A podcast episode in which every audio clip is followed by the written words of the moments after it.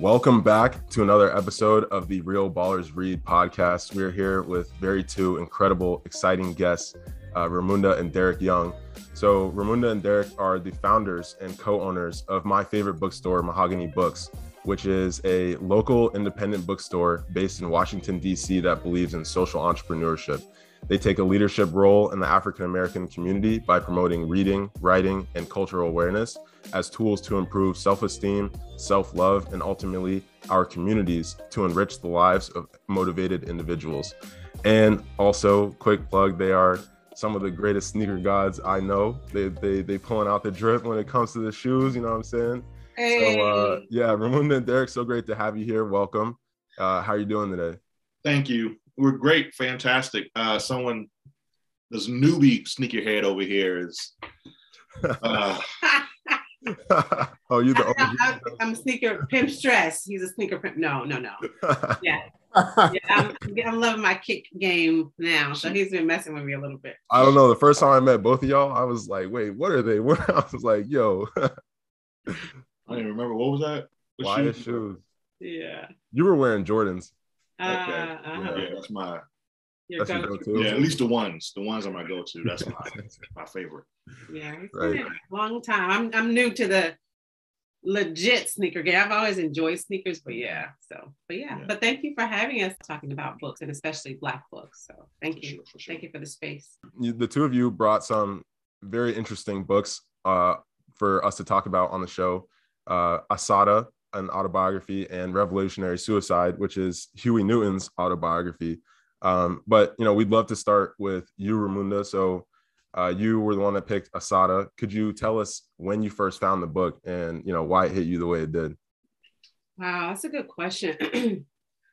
I want to say I found the book when I was in college. I was over 25, 20 something years ago, maybe 30 years ago almost. That um, because growing up, I'm from Tulsa, grew up actually near Black Wall Street, never knew Black Wall Street existed, even wow. walking distance from my house until I got older. Um, and so when I went to college, shout out to Langston University, HBCU in Oklahoma, hey, um, is when I really hating on my HBCU over here. He went to HBCU. We're always messing with each other. Um, but when I attended Langston is when I really found out about me and my history and the books that really reflected who I was as a woman, as a Black woman, as a queen, as a as a thought leader, right? I, I wasn't exposed to those books growing up in, you know, middle school and elementary and high school. And I went to dynamic school, some of the best in the state, entire state, right? But I wasn't exposed to that, those, those books that really reflected me. And so going to Langston University was this awakening on a lot of levels for me. And books was one of those ways that I was awakened. We had a, a center there that's still there now. It's the Melvin B. Tolson Black Heritage Center and only a select few of kids was going in. There was the kids with the locks. It seems like the kids with the braids, the fros, but they just kind of naturally migrated to this um, Black Heritage Center. Excuse me. And in that center were all these books, and they were behind the counter, right? So you would have to go up to the desk and ask for the books. And so you couldn't, you didn't have the, you know, the ability to just browse. You have to go in there knowing, you know, what to look for, ask for. So um, a good friend of mine was reading Assata, and I was like, "What's that? You know, what is that?" Just the mm-hmm. cover, even here, you know, I have a picture of the cover here. Just this amazing woman, and those of you who will listen to the podcast will be able to go and, and see a picture of the book. Um, but you know, with the red, black, and green, the Pan African colors on it. But um, it was just I, it was just a captivating cover for me. So just that alone had me interested in reading it. And so back in college is where I started reading books about me, like I said, about my culture and about community, about the Black Panthers. You know, I would hear a little bit about, but to actually deep dive into it was then. And I was blown away for a lot of different reasons. I know we'll chat about it, but I was blown away from one to see a woman of this type of strength, this type of boldness, even the most crazy situations that she was in, to still be holding her own, right? in some of those spaces. And so for me as a young Black woman to see that, um, it spoke volumes to me. I'd never seen that type of strength, even though she went through just crazy moments, um, moments that many of us probably wouldn't have been able to, to make it through, especially mentally, let alone physically. Um, and that inspired me. Her strength and her ability to to rise out of that really inspired me. Wow. Yeah, that's awesome. So wait, were you were you rocking the fro uh, in college? Hey, you know what? You know, when I got to college, my freshman year had this bomb layered bob with the back shaved. I thought, I, you know, and that was freshman year. In sophomore year, I started growing my hair out. Actually, before I got, let me back up. Before I got to college, I had two strand twists that looked very similar to, to locks. Two strand twists most of my years in high school. But then I was like, I'm going to college. I need to, you know, go back to the straight bob and layered because, you know, I don't know. I'm trying to reinvent myself a little bit going to college. Right. But the year, probably my sophomore year, I went back to two strand twists. And I had for a little, I don't want to say a fro, but I had like a little natural that I always had wrapped up. So you didn't get the full girth of a fro. Yeah. Um, I did the Bantu knots, I did braids. So it was uh, all of college. My hair was natural except my freshman year. Okay. And it made me stand out, you know, to be honest, from everybody else in Oklahoma. Everybody's like, where are you from? Are you from the East Coast? I'm like, no, I'm just down the street from Tulsa, you know, Oklahoma. Mm-hmm. But I always had, I guess, a different um, look from everybody else there. And so, yeah, but no fro, just natural twist and different styles. Right. Awesome. So uh, before we get into too many questions about Assata, because there's there's a lot here, uh, we'd love to hear from you, Derrick, about why Revolutionary Suicide was that book that really resonated with you. When did you first pick it up? Um, I picked it up, I want to say uh, 97 when I was at Bowie State University um, myself. I was working at a bookstore, at a Black owned bookstore. And um, I was, I found myself while I was working there was trying to, of course, first of all, that was the first time I'd ever seen uh, that many books um, written by for and about Black folk concentrated in one retail location, right? Just walking in there and just being confronted with that was just like, I knew right then I wanted to work there. And I asked, if he ended up being the owner. I was like, are you hiring? Like right then on the spot, I wanted to work there. Um, so during my time there, I found myself going through different um, themes of uh, you know interest that I've al- al- always had. I would start with religion. I would do poetry, um, and I got to I realized I hadn't read anything, didn't know anything really about the Black Panther Party. Um, so I started the process of reading uh, different um, biographies and autobiographies. I read Assata and absolutely loved it. And really, I, I encourage any guy to read that book because I think it helps to check um, toxic masculinity helps us to see it through the eyes of a woman who is in the fight for everyone's freedom and we're still oppressing them right mm-hmm. when they're mm. standing right beside us so reading uh, assata and elaine brown's um, a taste of power really just kind of made me it was the first time i had to like think differently um, so i absolutely love uh, that book as well but then I happened upon um, Revolutionary Suicide uh, by Huey P. Newton. And of course, the first thing that attracted me to it was this uh, contradiction of, of a title. Um, so I set out uh, to read it. And I'm going to tell you that manifesto uh, at the beginning of the book, it absolutely changed my life, right? From that point on, it helped to put into words, crystallize exactly what I want, how I want to live my life. Um, and it it just, yeah, without that book, I don't know if I'm uh, as if I have the same kind of commitment to uh, to you know our community, to um, empowering people to actually uh, live a life that leaves a legacy of impact of and import as I would be. And that's what that um, book did for me. It, uh, you know, reading the rest of his story, he dealing with a lot of contradictions, you know, of who he was as a person, right? Um, where he started out at and where he, where he ended up at is, you know, a tragedy, you know, in terms of, you know, just was that uh, how stories are written. You have this moment in the protagonist ends up in a very bad situation. Um, so that definitely was, uh, again, a big learning point for me, touchstone for me there, um, in terms of how you can make decisions. And even though you're starting out in the right direction, you can make decisions that ultimately veer you off into a place where you had no intention of being. But um, his purpose of truly wanting to live a life, and if I have to, if I have to, I don't like to say it like this, but if I have to die, right? What am I willing to put my life on a line for? Right? I'm not just going to take my life. I'm going to live it and make a sacrifice for something that um, is worth it. So if it's for my wife, for my daughter, for my parents, right? Those are the people that I'm going to. Um, those are, are, are the are the things that uh, require uh, that type of sacrifice. Derrick uh, really just went in there, uh, but something came up, and so we had to pick up recording the next week. And so here is the rest of the podcast conversation. Hope you enjoyed. Thank you. Both in Huey Newton's and Assata's stories, I think, you know, are the importance of of reading and like these these books particularly kind of brought to mind the uh, Ta-Nehisi Coates quote where he says, um, "I was made for the library, not not the classroom. The classroom was a jail of other people's interests. The library was open, unending, free." Because I find that like Black people end up finding in books the the freedom that they wish that they had in school, but but school just is so confining and, and really not meant for us. We just talked about uh, the miseducation of the ne- of the Negro Carter G. Woodson's book last weekend, mm-hmm. um, and I think even that book too encapsulates that that same problem, where schools again are limiting and books aren't.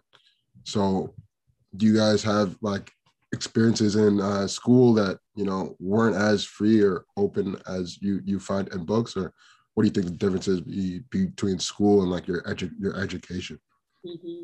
I mean, I, I I love this quote. I'm sorry, I usually let you go. I know. I was like, what? This usually is, lets me go first. He really does. This do your thing. That's what I see. Uh, so, and then he's just like, well, because it's so what it's so um head on for today, right? We have all these people, the minority of folk screaming about how CRT, critical race theory, is damaging their kids. But the people who are who are screaming this are white folk. Mm-hmm. Because in school, they are being affirmed in the education, right? Mm. Their history is being taught uh, to uplift them, to tell them they are the pioneers of freedom, that they stand for what's just and what's for, and for what's right. But Black folk we're introduced in school as slaves. Our first introduction that we get to ourselves, I remember when I was growing up, dude, this was sixth grade, fifth, sixth grade. I remember Dred Scott. That mm-hmm. was my introduction to Black folk in history mm-hmm. about a slave being brought back, mm-hmm. right? Mm-hmm. So my first introduction to myself in history is slavery. So no, I don't see myself um, fully in school's curriculum, right? I don't. Next time I see myself is civil rights movement. So it's all about my trauma. It's all about me being a victim. They tell they want to sell us on TV, oh, you're being a victim. You're teaching us that. Yep. So I don't give a dang what they say. When I found the bookstore that was selling nothing but books and all the shelves were full, mm-hmm. again, that's what defines me today because I saw myself like, damn. I'm sorry, I don't know if I can curse, but yeah, I'm, I'm really emotional wrong, about it. Like, there's more to me. Yeah. Right? To be able to walk into a store, and it was a small little store, but the shelves were full lined with books. And the impact on me was I'm seen. I have a place, mm-hmm. black books. Mm-hmm. It was a black bookstore mm-hmm. with nothing but black books about me. Amiri Baraka, LeRoi Jones. I didn't know they was the same person. Mm-hmm. Haki Madhubuti, right? I'm sitting there like, oh my God, what is all of this stuff from? And I, so from right there, I was like, I need to work here. Mhm. I asked the guy who was hiring. It just so happened to be the owner. I walked in in five minutes. Do you have a job? Mhm. Right. And when I was working there, I went from section to section to section reading books about me. I went from revolutionary to African American studies to religion to poetry to fiction, just because this was something I had never encountered before. Mhm. So, of course, I found myself in a place that fully talked about who I was. You go to school, and hey, you know, Harriet Tubman, Malcolm X. Malcolm X, well, not Malcolm X, because he was Oh, a little sorry, too Martin Luther King, revolutionary, right? King, Yes. Martin Luther King, but don't even want to teach him properly, Mhm. right? They don't want to tell you that they hated him. Mhm. Oh, peace and love and justice, but you was beating his head in. There was a dude, a George Washington professor, just this week Mm. just this week, a GW professor, this fool said uh, MLK, he was talking about the trucker protests in Canada. It's like, so now if we're going to be arresting people who are demonstrating peacefully and using nonviolent protest uh, uh, tactics, you know, we should have just might as well been arresting uh, Martin Luther King. People was like, idiot. He wrote the letter from the Birmingham Ham jail. They arrested him all the time. Wow. So this is the issue, Yeah. right? This is the core of why we exist. and he's a prof- And he's a professor Mm. at a prestigious university. I'm sorry, this is You just got up, man. I know, but this this this is what this is what bothers me so much about this entire Mhm. conversation. Mhm. They don't care about our history. It matters how they look. It matters that they get to be the heroes in their story. Mhm. And now we're saying bump that. Mhm. When I read Huey Newton, I was like, I'm seeing. I read Assata. Mhm. I read Ela- Elaine Brown, A Taste of Power. So did you do Soledad I didn't do Soledad Not Brothers. yet. Uh, not yet. I mean, Yeah, when I I started reading about Egyptians and learn about Kush and people that came before Egyptians who were studying, Mhm. they, they learned from the Nubians, Mhm. right? They were building step pyramids before. Like this is stuff I had no idea. And no one was trying to. And no teach one it was to trying to teach it to me. Yep. So yes, I found myself more fully, and I, and less. I'm gonna be uh, specific about this. Not even in the library, and I grew up in DC PG County, majority Black areas. So even their collection wasn't fully representative of my history. I found it in a place by an entrepreneur who believed that we, there needed to be more books about Black folk in a community. And when I walked into his store, I saw myself. And from that moment forward, it changed the, the trajectory of my life. Hmm. Right? So, yes, I found myself, my freedom, not in school. I found it in a place that focused on Black folk, that made Black folk the center of attention using books. Mm.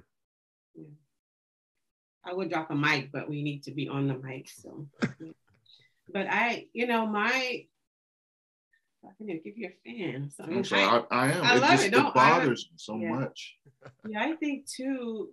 I, grew up in Tulsa and um, right near Black Wall Street. So grew up there, born in Arkansas, but to know that my family, and our family still lives there, and our house, my parents' house is blocks away from Black Wall Street. And here we are going to school. I went to the top school, one of the top schools in Oklahoma, not even just my city, but in the entire state. Um, and the entire state. And I mean, academic prowess, uh, sports, I mean, ranked high nationally on a lot of things. And rarely, all throughout my matriculation from elementary and up, did I ever really hear about Black Wall Street. I don't even think I realized Black Wall Street was around the corner from my house because nobody was teaching me that. And, and I talk up to a lot of my friends from elementary and middle school, and you talk about one of the biggest and defining moments in Black people's lives in history, not even just Black history, but in mm. history, to know that communities live where it was fully Black run, and we don't hear about it in history books, and we're right there, steps away from that. That's that. When we talk about education and what, you know, how do we feel about it? I didn't learn about that history until I went on to a HBCU to Langston University. So yeah, but mm-hmm. schools have mm-hmm. an opportunity to teach a holistic approach to history.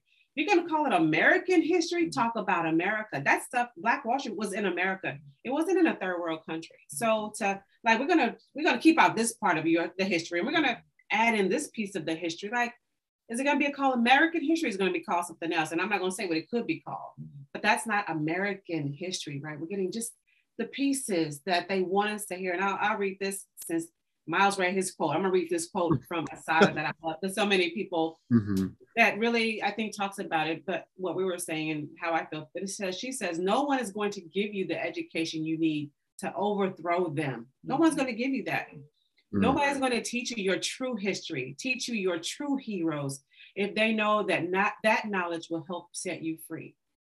Mm. So we're going to the schools thinking, oh, teach us this. They're not going to teach us this. Mm-hmm. And whether it's their own self-preservation, whether it's their own insecurities, what, you know, that's a whole deep conversation of the psychosis of why we're not going to teach you that. When we're going to talk about American history, you can show up fully as yourself by knowing the things and contributions that you made, because we get to show up fully as ourselves, right? So to have that breakdown not occur, and we have to go to school and learn about all these people that great we should know about. We should know about Pocahontas and, and Stonewall Jackson, all, all these different people um, we can learn about that. That's part of American history, but also the same validity stands for Assata, stands for um, Zora Neale Hurston, stands for that too, mm-hmm. if we're talking about American history. So the biggest thing is we're not talking about American history. We talk about when we hear about what the fight is going on now, mm-hmm. when people want to limit American history because it's too rough. Well, it's the, I don't want to get all hyped like brother Derrick over here, but it's just it's just crazy. And so now he worked at a bookstore when he was in college.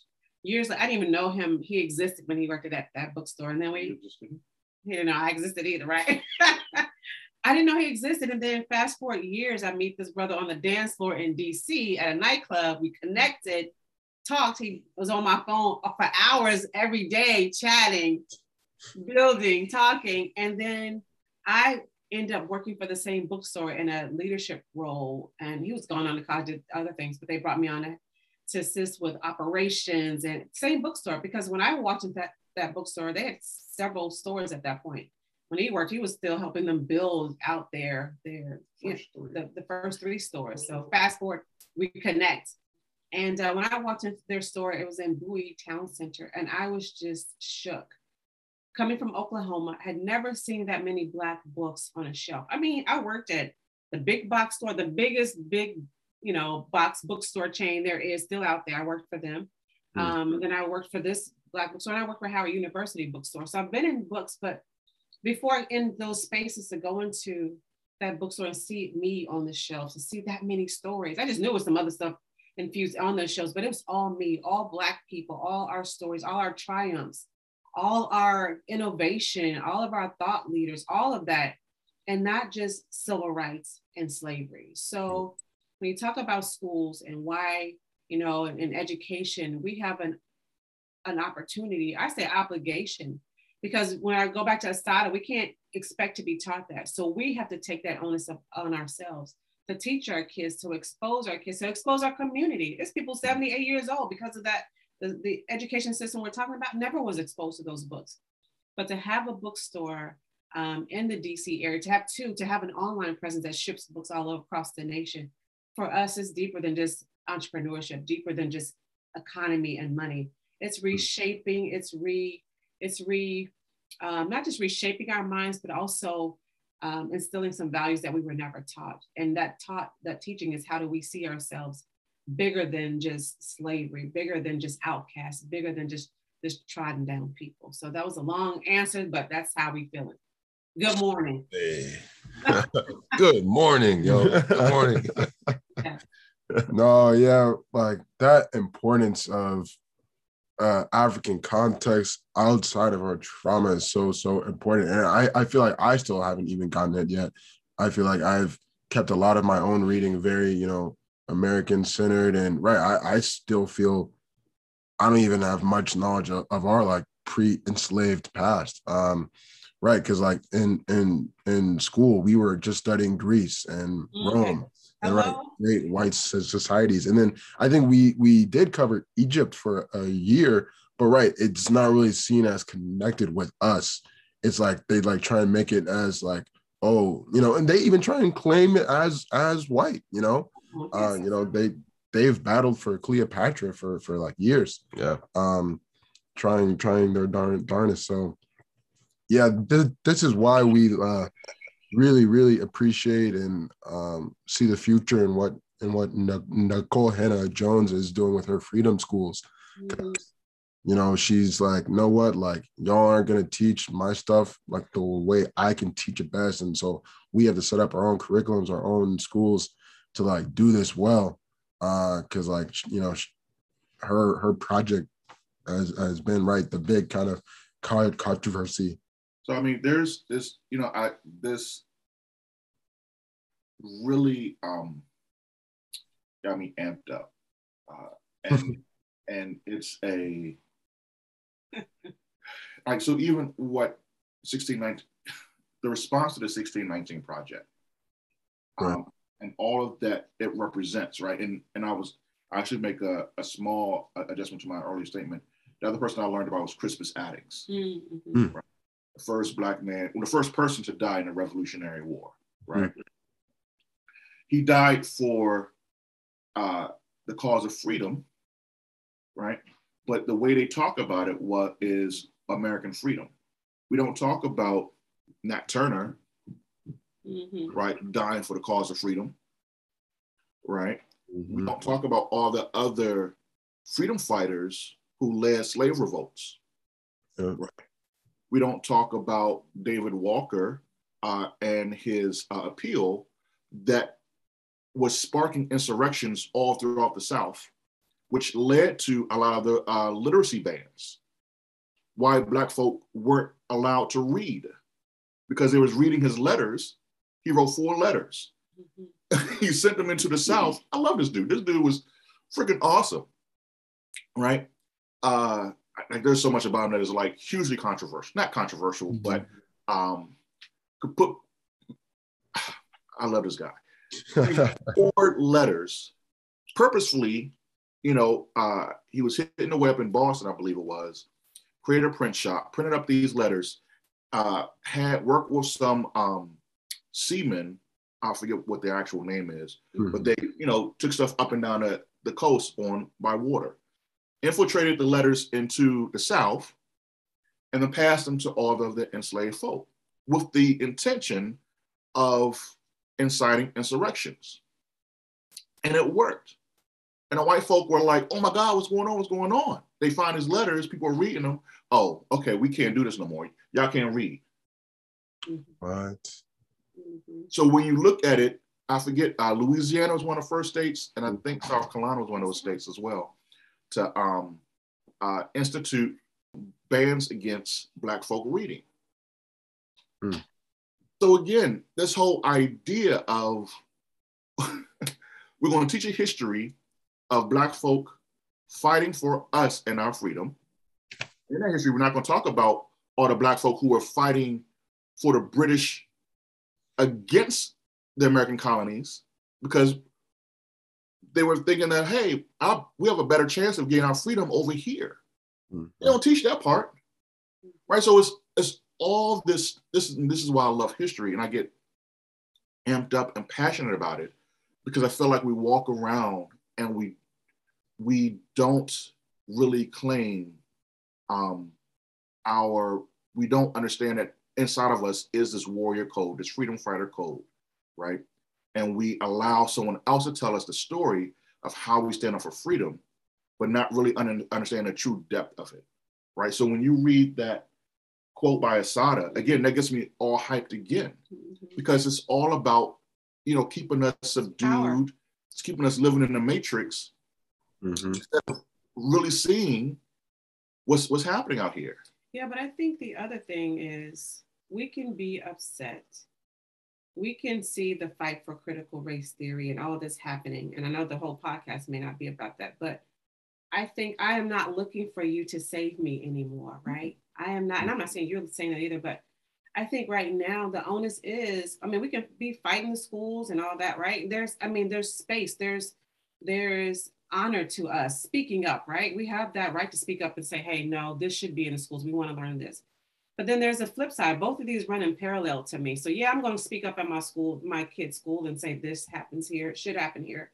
But then as a parent, there's an opportunity for me to shape and reshape what my child knows. So I want us to always know that we have an out. We don't have to wait. We don't have to depend. We have the right to speak up. We're paying our tax dollars are going to, let's be clear, our tax mm-hmm. dollars are paying for these schools, are paying for these constructs where we're sending our kids, but we also have an opportunity to do that work ourselves because again, they're not going to teach us this. And I don't want to make this like we're bashing white people. There's so many, right. so many amazing, we got customers, we got hmm. allies, we got a lot of people who are standing neck and neck and hand in hand with us years when you think about what mm-hmm. black history looked like and what the struggle looks like. So there are people there, but man, it's just it's just crazy where we mm-hmm. are and the fight that we continue to have to be in for our American history mm-hmm. and the mm-hmm. school systems that are there. But what's your next question? We can get hype. What's well, uh, just just you mentioning, um, uh, you know, what you can do as parents. I mean, how was your own uh, kind of like political formation, just your interests, what you cared about? How was that informed by uh, you know, mahogany, right? I mean, mm-hmm. that like what what what was up? Meaning mahogany the store, mahogany. Our, da- our, our daughter. oh, sorry, your daughter. Your daughter. Um, you know, I think it's it's all one and the same, right? And I think what Ramunda is saying, you know, it it, get, it drives home why why we do what our what we do because the our understanding, our innate understanding that Black books matter, because the idea of that from what started with the readings that we did, uh, for you know, it really kind of um, got us moving in this direction in college, mm-hmm. right? To to to learn about freedom fighters who fought to be seen um, and didn't and didn't do it in the way that uh, America would like us to do it. We, they did it. They did it the way that they did it, right? Um, those moved us in this direction and it helped to embed in us the whole, you know, we didn't have a phrase in, in college at mm-hmm. that time, but the idea was that Black books matter. Mm-hmm. Our voices matter, our stories matter. Um, and fast forward, I think it when you're reading, and this is interesting because I've I'm, i started reading um, uh, Race First uh, oh. last night for our book club. Um, it's a book by Tony Martin uh, talking about the uh, formation and um, philosophies of Marcus Garvey. Mm-hmm. So in chapter one, he, he gives a biographical sketch mm-hmm. of uh, who he was, who, where he came from, how he got to uh, become who he was. And he spent so much time talking about one of the differences of him as a peasant in Jamaica and all the other peasants was his father had a huge library. So he'd spend a lot of his time reading, right? So it all comes back to this idea of reading, of access to information mm-hmm. that is uncensored by the predominant power, right? So how it, at any time when you start reading and start getting these new ideas, right, it starts informing your uh, your ideologies. It mm-hmm. starts give expanding the possibility of what you can believe and what you want to stand for, right? And if that's, uh, you know, if that takes you down the road of a conservative person, then fine, so be it, right? But it does it for every person. What you read helps to start form, uh, formulating your ideology um, and how you believe, you know, you want to live your life. And for some people, it instigates them to want to tell other people how they should live their lives, mm-hmm. right? But it's the same idea for us in mahogany, right? And what we've learned, what we've read, what we continue to read now are the same things that we share with her, mm-hmm. right? Now, she's not she doesn't read those kind of books, but we have those conversations about what is freedom, right? What is passion, and living authentically and true to yourself, mm-hmm. right? And we don't like try to put it in the context of a political party, but what are the values that um, that mean that are foundational to you? So in any part of your life, when you're you go from high school to adulting, right, you have this um, mm-hmm. this north star that you can follow at any time to say, okay, whether I'm take this job or this job, I'm gonna go to Germany or stay in, you know, in Brooklyn, is based on these ideals. So if I'm gonna be teaching, right, or creating a curriculum around environmental justice, my north star is, has been formed based on my reading and what is true to me because I feel every person should have lived their life or have access to the freedom, not tell them how to what their value should be, but have access to a certain type of freedoms, right? Mm-hmm. So, I mean, we we try to. I, I know I try to give her certain kind of books. Yeah. Hasn't worked out well, but we still have those conversations and yeah. a lot of it is informed by what we by what we've read. Yeah, and I think too, it's as a parent, right? That's a whole different dynamic. You know, how do you, you know, share your own ideologies, your own ideas and things you formulated from what you read, right? Mm-hmm. We have our ideas and the, the interests, our own interests in the books. But then also there's a line like, what if my child isn't interested in that? How do we give them that space mm-hmm. to form and blossom into who they are and not to who we are, right? Mm-hmm. So there's a balance like in you better read this. You need to read a sonnet because it's so powerful. Then oh, what if I want to read this dystopian type thing? And right. so I make room for that that person to blossom and be black people are not a monolith. We read everything, right? We sell all kind of books by black people. So I think how we talk to our child and it's just sharing who we are, right? We talk about culture all day. She's exposed to it.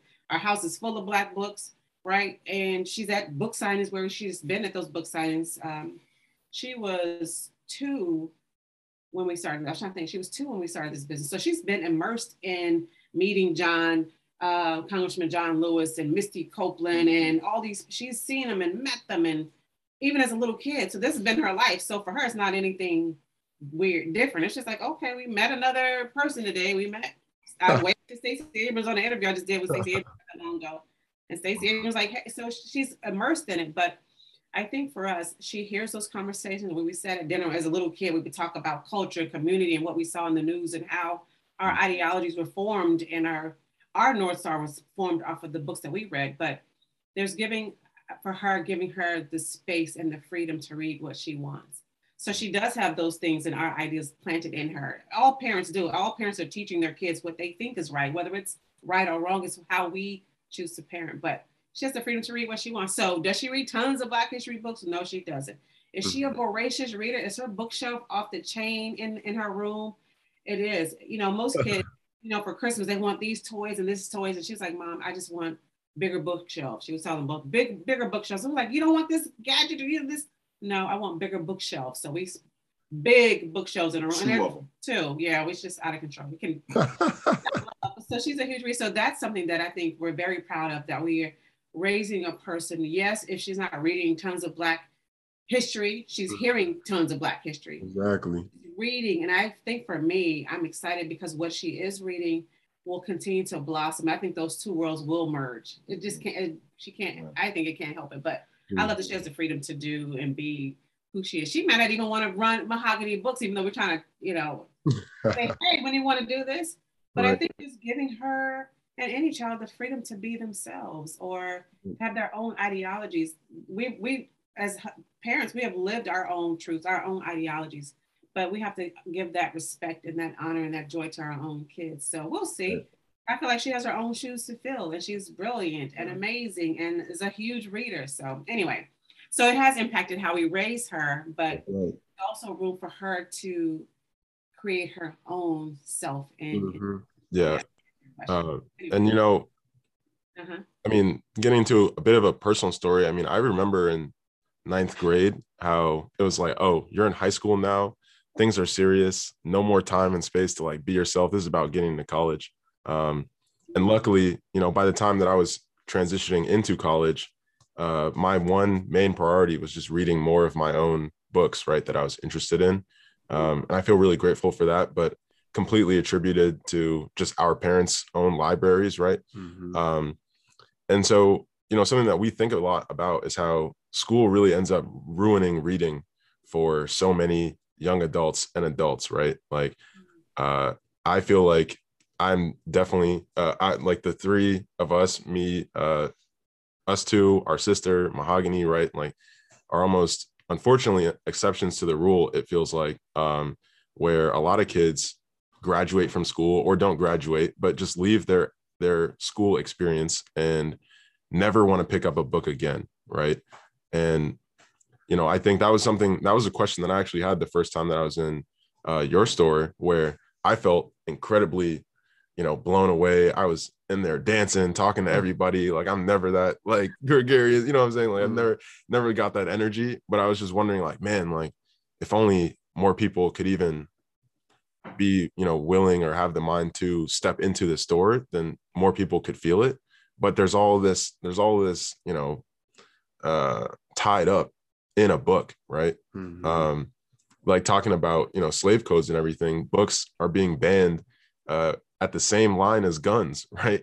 And then you think now, and like guns are cool, but books are being banned. Like this is really what we're talking. You know what I'm saying? Like, um, so there's clearly so much tied up just in Black people's own relationships to books and how they've been used against us.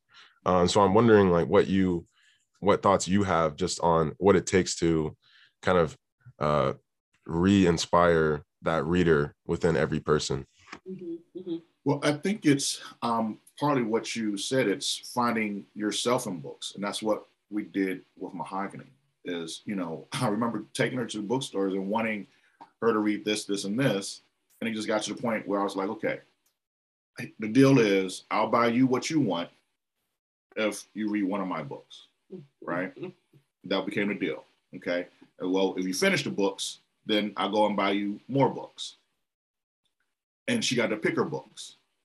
So it didn't matter what the book was, because even in sci fi dystopian fiction, there are ideas that can enlighten people.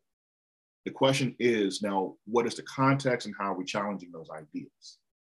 Right? What what does that mean? So let's let's take that and put that in real life, right? One of our favorite series is the Illuminae series, right?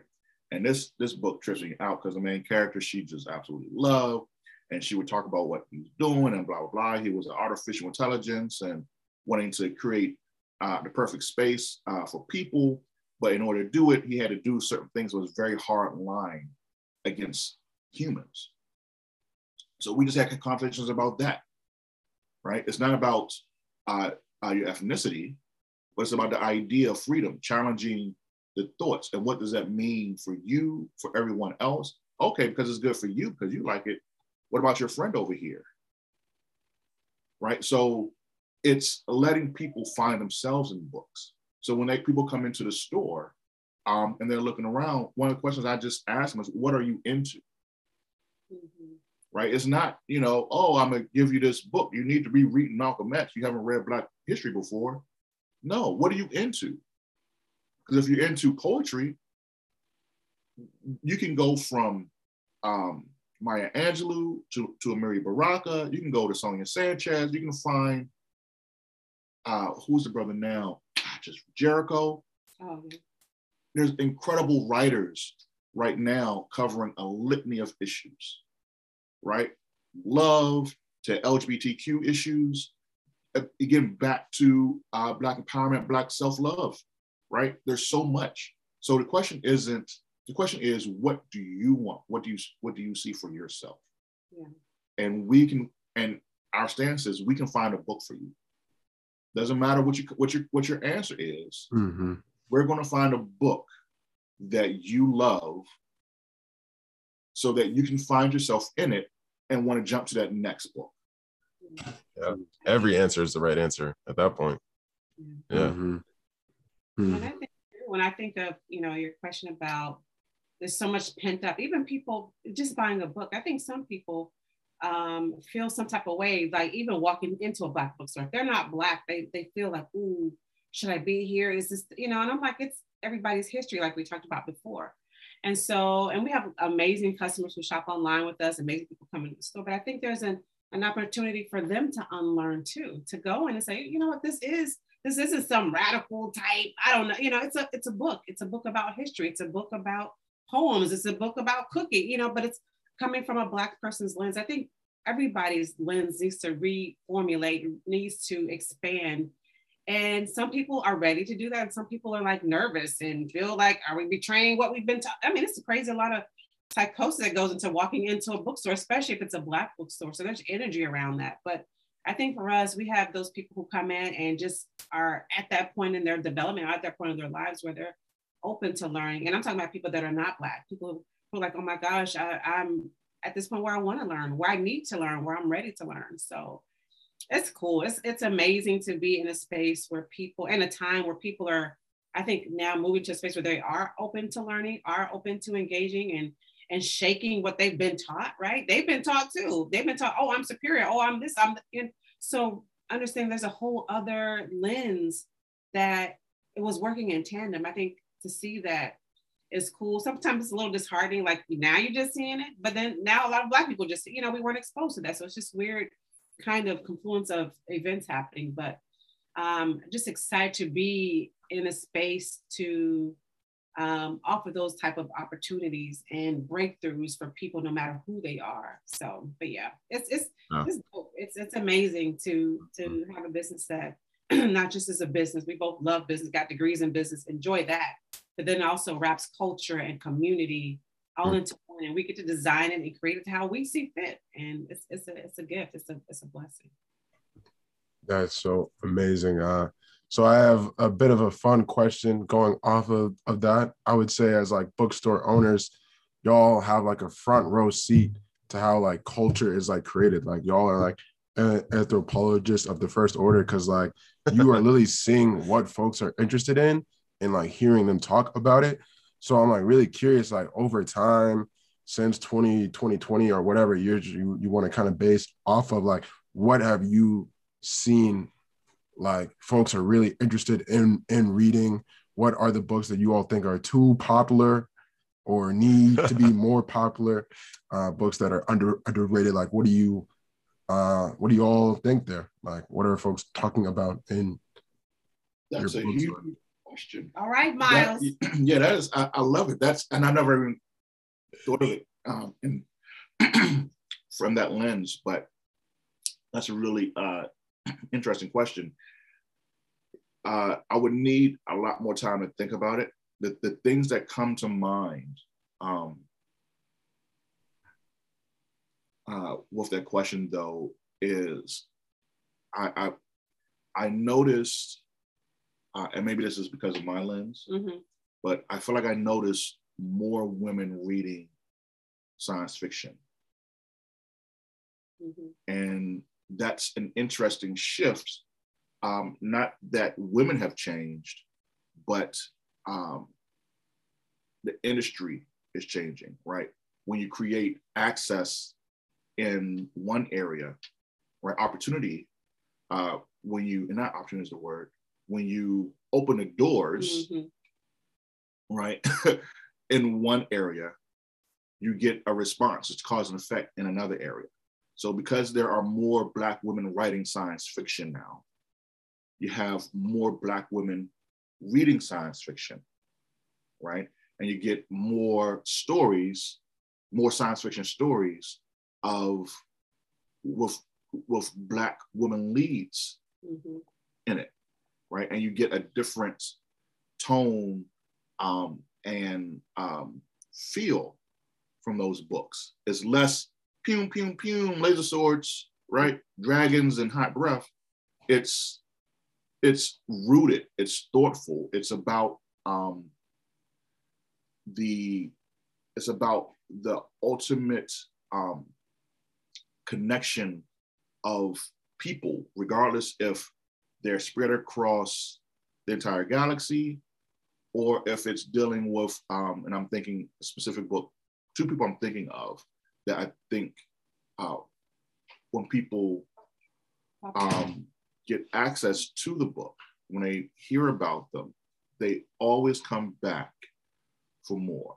Mm-hmm. Um, it's N.K. Jemisin mm-hmm. and the Broken Earth uh, trilogy, and uh, Nnedi Okorafor. Uh, and she has a bunch of books. Mm-hmm. Um, but those two writers, um, to me, uh, symbolize the shift in what um, science fiction is, right? Uh, and how, again, we limit or put stereotypes on what people are, what they think, what they feel.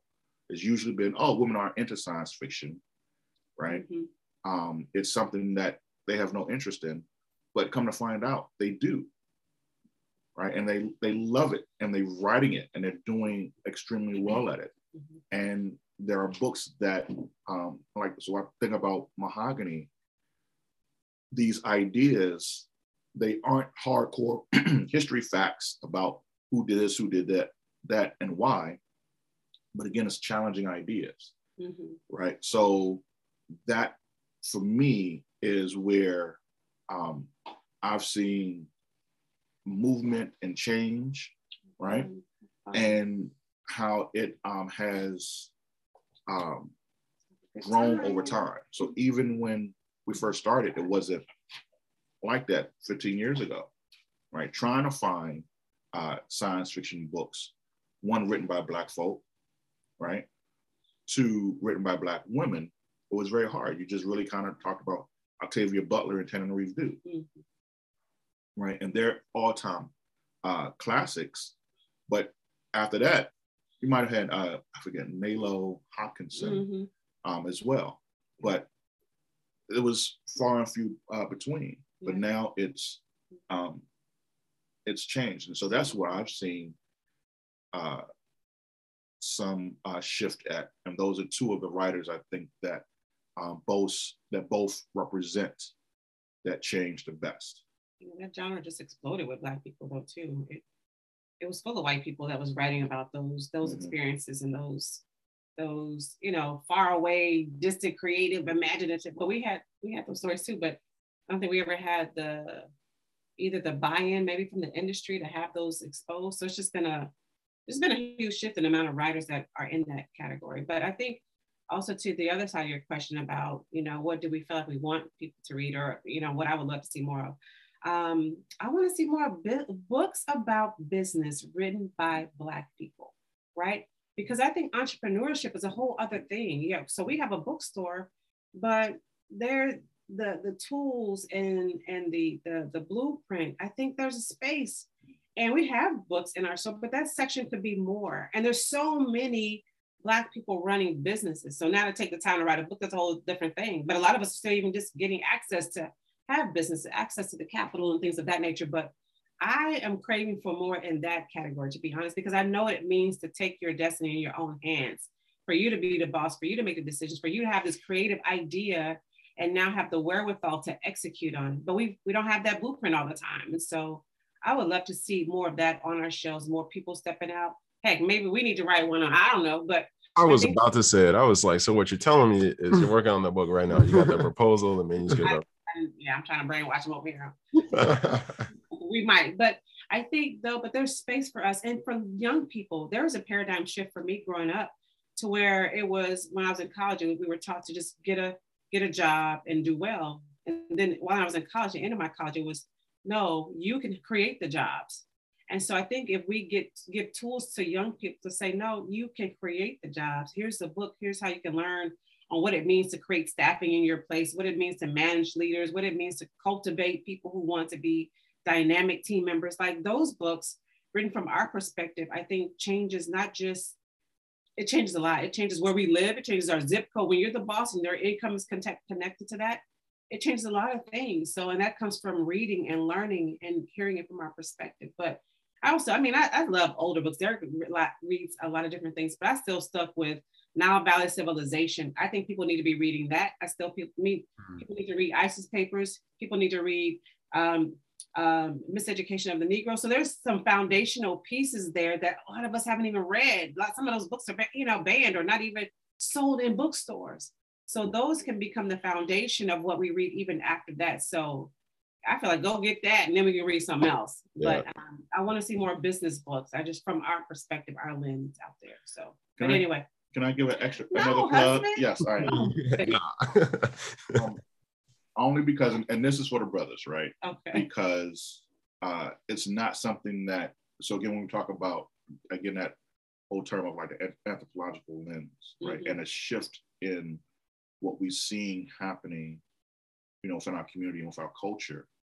Um, with there are a number of uh, Gen Xers, our age Gen mm-hmm. Xers, younger Gen Xers, and the older line of millennials who are now like upper 30s, early 40s who are writing books. Mm-hmm. And these guys who have begun to um, learn what it is to be a man earlier and mm. to broaden that definition, right? And to be to do that work is changing um, what Black men write about in books. So I'll, I'll even start with Ta-Nehisi Coates, right? So his very first book, The Beautiful mm. Struggle, which I, I, don't know if that quote came from that, but it felt like um, uh, that book was for me the first time I found uh, a guy my age talking about um, removing the mask uh, that America places on our faces, mm. right? Of acknowledging, hey, I'm a nerd. I ain't no thug. I'd rather be by myself reading my comic books. Killing.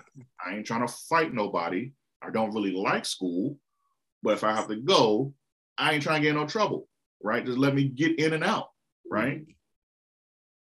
Um, so we have more writers from Ta-Nehisi Coates to Damon Young. What uh, kills you makes you blacker. Mm-hmm. What doesn't kill you makes you blacker. Mm-hmm. Uh, Kiese uh, Laymon mm-hmm. with Heavy, mm-hmm. right? Those three books are specifically talking about things that guys, black men, um, we talk about our, with ourselves sometimes. We don't necessarily talk about with our partners, right? Mm-hmm. And we never talk about it like in the media. We hadn't before of us having emotions and feelings and being scared of certain things and dealing with trauma. It was always boom, where uh, leaders, macho, macho, mm-hmm. want to step out and just do and not talk about the stuff inside.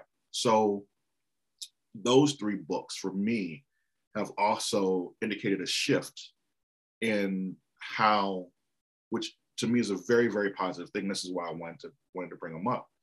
And that getting men at earlier ages to acknowledge and accept vulnerability, to be able to talk about it, and to be able to do the work it, they need to at younger ages so they can acknowledge these things now, not just in their 40s and upper 30s, but hopefully in their 20s, right? Mm-hmm. In their teens, so that we can be better partners earlier, right, for our significant others and be better leaders for our community earlier because mm-hmm. we can accept vulnerability and not having to be strong all the time. Because if you do that, you just want to crack, right?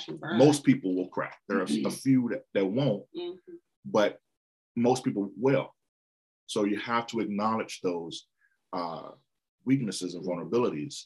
And those three books for me um, uh, indicate a shift in it. So even Charlamagne the God, his book, yeah, privilege and um, was it Sugar, right? Yeah. yeah. talking about anxiety and stuff like that. Mental right? health. Yeah, mm-hmm. those it's it's an important step um, in how we start to fracture and dismantle the stereotype, um, this mask placed on Black men, and us being willing to take it off ourselves and just reject it when people try to put it on us. Right. So those are um, the books that I encourage people to read. Right. Um, but I see as well as a shift in uh, what's being published. Yeah, I think just to add to that too, when I think of what's being published, there's this whole dialogue and conversation. You're talking about constructs from a, a religious aspect. You know, we talk about Dante Stewart has a book. I think it's shouting from the shouting from the fire, and then now recently Candice Ben Benbow's book, Red Lip Theology. So even that shifted what we've been taught from religion. We know how where we've gotten a lot of our religious mm-hmm. um, aspects and teachings and all that, but to see us coming up and say, "Wait a minute, no, all this stuff we've been taught." Mm, let's step back and examine it from our perspective because we had somebody else teaching us this, right? What it meant to what Jesus looked like, what God looked like. And mm-hmm. there's so many people now, which I love, young people, millennials out here, just like, nah, let's let's challenge that. Let's op- let's break open this whole can of worms because that's a worm that black we get really, really protective of, right? And so I love seeing these books that are out here. And it seems to be more and more of those books that are coming out and being brazen about their thoughts and ideas about what religion looks like, what and taking it for ourselves and making it our own versus it being somebody else's. So those two books that are right now that just came out in the last year. I know Candice mm-hmm. book just came out, Red Lip mm-hmm. Theology. Mm-hmm. Oh, I love the title. Yeah, it's um great cover too. Yeah, yes, but her it's mm-hmm. called the subtitle to me. It's called um, Red Lip Theology for church girls who consider tithing to the beauty supply store when Sunday morning isn't enough. So we yeah. got all right? That's crazy. and oh, women yeah. women, and there's another one too. Um, um, just really talking about just breaking down the constructs of what we've been taught when it comes to religion, not spirituality. That's a different thing, but religion, right? What those confines are. I'm a very spiritual person, but hmm. the the things that we've been taught, the traditions and all that, I think there's a lot of people gravitating towards those books those books were not on the market so much in the past. Mm. From this perspective, not to, from this perspective is I don't care what anybody say. This is my truth, and I want to share that. This is how I how I'm viewing religion. So I love that we're digging into that. I think more people seem to be digging into it. There's so many studies that show Black people are fleeing from the church for a lot of reasons. Mm-hmm. So taking these voices out there and talk about that, I think is uh, amazing. So, yeah. Mm. Wow. So clearly, it's not just the business book there's also this, you know, anthropological mm. cultural curator book coming out too. to read all this. I'm just saying, you know, like just off the transcript of this interview alone. really, that's mm. incredible. Um, I have another uh, total total change of conversation, but it's, it's related. Um, I was wondering, Ramunda, if uh, uh, you could share more about your experience with African ancestry. Have you been to Bioko Island yet? Oh. Um, and uh, I don't, Derrick, I don't know if you did it, but Ramunda, Ramunda's all over that website, and you know you have the partnership with them. So, yep, exactly. You didn't even know with them with them saying with them saying beautiful earrings too. You know, just like, mm-hmm. yeah. But you know, I have not been to Bioko Island, and I'm so excited we have that partnership with African Ancestry to, you know, you always wonder, you know, when you live here, you know, where am I from? Where's that connection from? But I haven't been to Bioko Island. When we had our, when I had my um, DNA and ancestry looked at, I was so excited. And I went to the internet, I shared it with all my family because once one person in your family takes it, it's it's the lineage of all of you. You guys have the same DNA, right? especially from there's the they do maternal. Uh huh. Yeah, a maternal side and a paternal side. Um, and so I took the maternal test. It's called something else. Matrix. It's I forgot what the actual. Matriclan. Yes, Matriclan and Patriclan. Thank you.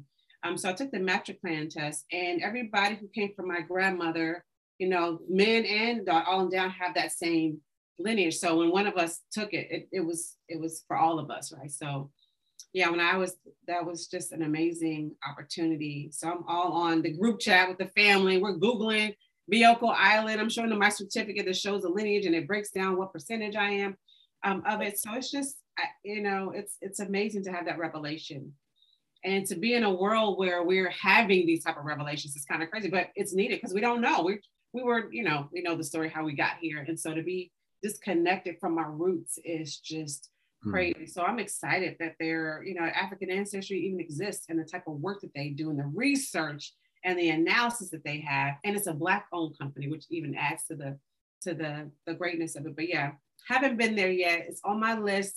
Um, I got my shirt that says I'm, you know, I'm repping Bioko Island and all that kind of stuff. Just the pride that I now have connected to that. Are you giving me the I, I thought you were giving me the look like because we be in here battling. He's found he's from Nigeria. So you know, like yeah, Nigeria is like you know, Yoruba. So you know, he's walking around his Nigeria shirt on. Of course. of course. So, but um, but yeah, it's it's a gift that we're excited that you know so many people are stepping out and saying, I really want to know where I'm from. I want that connection. I deserve that connection. So yeah, haven't been there yet to answer your question. Mm-hmm. One day we'll go, have looked online at it, looked at the people. It's funny. The people that we saw there look like relatives in my family. Exactly. I mean, it's crazy. Wow. Carolina, that looks, you know, so yeah, one day. That's wild. No, the the no, the genetic diversity in Africa is so crazy. Like I was literally when I first went there, I was seeing like people that resembled white people I knew.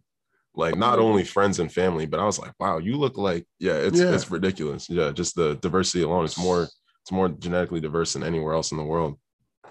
Where it started. Yeah. Yeah. What are y'all looking forward to in 2022? Any other special guests or crazy events that we need to fly down to DC for? Right. Right. A book, anything? Um honestly, I, I, if we can make, there's a couple of things that we have on our list of uh, projects. Mm. Um, the thing that I'm really looking forward to is the content, is to go from being just a uh, repository of information to um, being more proactive with it and talk help having people talk about the implications of that information right? Um, because it's one thing to uh, to have it but we need to fashion it into a tool right like um, it needs to become you know if you're a you know comic book nerd like me it needs to become like a captain america shield right so it's defensive but offensive at the same time so that we can start to be more um, expedient in the transformation of our communities, right? Uh, dealing with gentrification. I know you're dealing with it up in New York,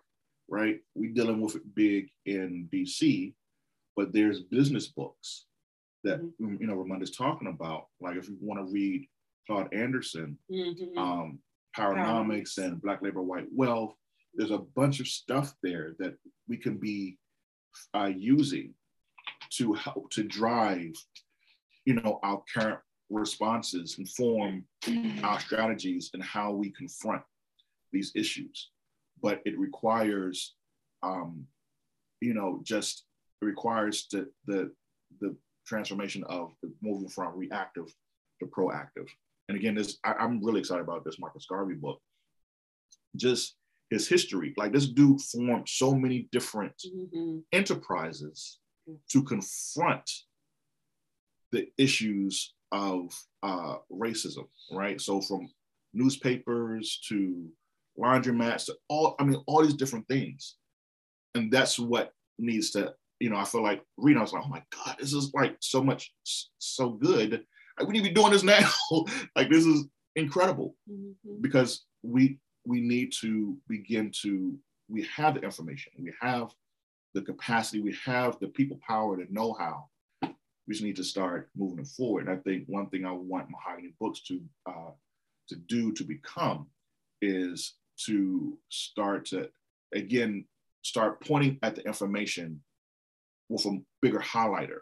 You know, mm-hmm. not just having it on the shelves, but going out to people say, "Hey, this is here here's a subject matter expert talking that's already working here. Y'all need to come together. More people need to come together around this thing and use it for um, our uh, empowerment, for our betterment. So that's what I'm looking for is us to become more on the mm-hmm. content side of it mm-hmm. um, and just pushing it more so that we can actually start utilizing it um, instead of just having it as you know information in our, in our head. Yeah, and I think for me, when I think of, you know, you're saying events to fly into or what we're looking for 2022, uh, we're still putting things together. You know, uh, it's been this delicate balance of are we, is the world opening back up or is it not? Are we doing these in person? We, you know, yeah. we, you know, Black History Month is here and all of our events were online, dynamic, I mean, dynamic events, dynamic events, but they were online. So I'm just and people email us all the time. My inbox is full of, oh, I got this author, I got this author. Can you host them?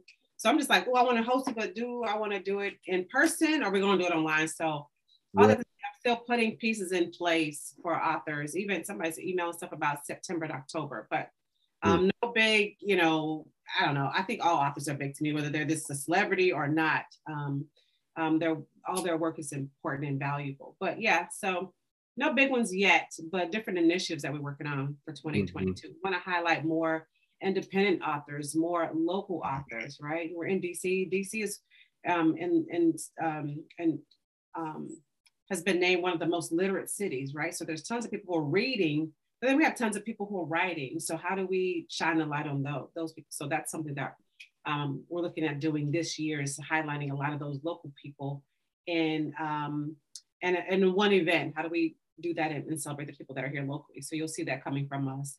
And then also last year, Black Books Matter Day became a real thing in Prince George's County, which is one of the you know most wealthiest Black counties in the nation. And so this year is putting more energy and celebration around that now that it's an official proclamation, official day for us. But wow. How do we bring the community? You know, Black Books Matters yeah. is for everybody, right? So people who are not exposed to Black books now can come out and, and celebrate Black literature and authors and and be a part of that celebration. So that's something that we're looking at by the end of the year too. But then there's whole other things business wise, strategy wise that we're trying to do behind the scenes that you know, we like, we think we're innovators out here and we've been doing business for 15 years. And so there's things that even take this industry bigger than ourselves, the Black book industry, and solidify some points in that industry that we think would benefit not just us at all, it's bigger than us. And, and help, the goal is to help um, push the needle forward for all of the Black, for a lot of Black bookstores. So that's in the back, that's in the vault. Yeah. yeah miles. yeah. So uh, I guess the only question is, do you have a job? You know what I'm saying? Like, do you have? do we have? no, y'all are uh, doing such amazing work, and I'm I'm coming to DC at the very start of May, so I really might come straight from oh, the bro. airport. I'll if, be there too. G. If you see a stranger, you know, with a suit, suitcase, you know, trying to pile in books, buying books, just straight in, in into the suit, suitcase. That will be me. So yeah, yeah matter of fact, matter of fact, we'll both be there. We'll yeah, both. Yeah, we might have to go grab some dinner. And there's a lot of places in at National Harbor, We can go grab some dinner with you guys. So that would be awesome. That yeah. would be awesome. But thank you so much for joining us this Saturday morning and just talking about books. You know, this is our favorite thing to talk about, both both of us. But um, it's really just a blessing. Seriously. So yeah. Thank you. Incredible blessing. So grateful for both of y'all. Thank, well, thank you. you thank you us. for having us on Real Ballers Read. It's an honor. We love the energy and the intention that you guys are putting behind this podcast. So just onward, onward for what you guys are doing. Thank you for listening to another episode of the Real Ballers Read podcast. You can shop at Derrick and Ramunda's online storefront for Mahogany Books at mahoganybooks.com and shop from their collection of thousands of different books. You can also find Revolutionary Suicide by Huey Newton and Assata's autobiography there in their collection. Thank you for listening again, and we'll catch you next time.